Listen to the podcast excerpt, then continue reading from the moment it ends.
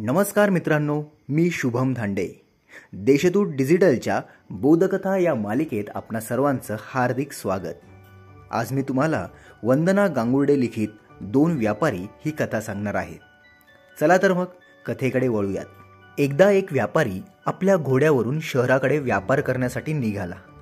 त्याच्याजवळ असलेला माल त्याला शहरात विकायला न्यायचा होता.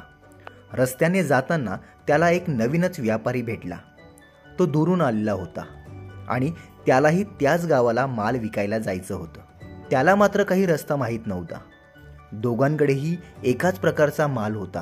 पहिल्या व्यापाऱ्याला हे कळलं आणि म्हणून आपलाच सारा माल शहरात विकला जावा व हा तिकडे काही येऊच नये या स्वार्थी हेतूने त्याने त्याला चुकीचा अर्थात दाट जंगलाकडे जाणारा रस्ता दाखवला. तो बिचारा घोड्यावरून खूप दूर गेला. परंतु शहर काही येईनाच. तसेही आता अंधार पडू लागला होता. दूर दूर काही दिसत नव्हतं. फक्त कंदिलाच्या उजेडात कळत होतं की जंगल सुरू झालं. आणि बरेच अंतर चालून गेल्यावर त्याला समोरच थोड्या अंतरावर काहीतरी उजेड दिसला. त्याला थोडेसे हायासे वाटले. मग जवळ जाताच घोड्यावरून उतरला. आणि बघतो तर काय शहरात राहणारा एक श्रीमंत व्यापारी आपल्या काही माणसांसोबत तिथे तंबू ठोकून मुक्कामाला थांबला होता. याच्या जवळचा सारा माल त्याने विकत घेतला आणि बदल्यात खूप चांगला मोहबदला दिला. हा व्यापारी खूप खुश झाला. रात्री त्यांच्यासोबत जेवण करून मुक्काम केला.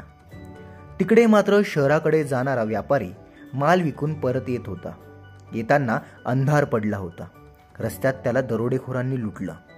त्याच्याजवळचे सारं काही लुटून पसार झाले. त्याने खूप आरडाओरडा केला पण रात्रीची वेळ आणि सुनसान रस्ता कोण मदतीला येणार? सकाळी पुन्हा त्या दोघांची रस्त्यात भेट झाली. नवीन व्यापारी त्याचे खूप आभार मानू लागला. तुमच्यामुळे माझा सारा माल विकला गेला. मी खूप खुश आहे. हाही घडलेली हकीकत रडून सांगू लागला व हात जोडून त्याची माफीही मागितली. मला माझ्या चुकीची शिक्षा मिळाली. असे म्हणत इथून पुढे आपण दोघे सोबतच शहरात माल विकायला जायचं बरं का? आणि एकमेकांचा निरोप घेऊन दोघे आपापल्या वाटेने घराकडे निघाले. तर तात्पर्य काय मित्रांनो?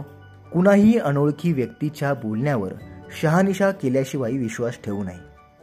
तर आजच्या बोधकथेत आपण इथेच थांबूयात आणि अशा छान छान कथा ऐकण्यासाठी आमच्या देशदूत डिजिटलला भेट द्या. धन्यवाद.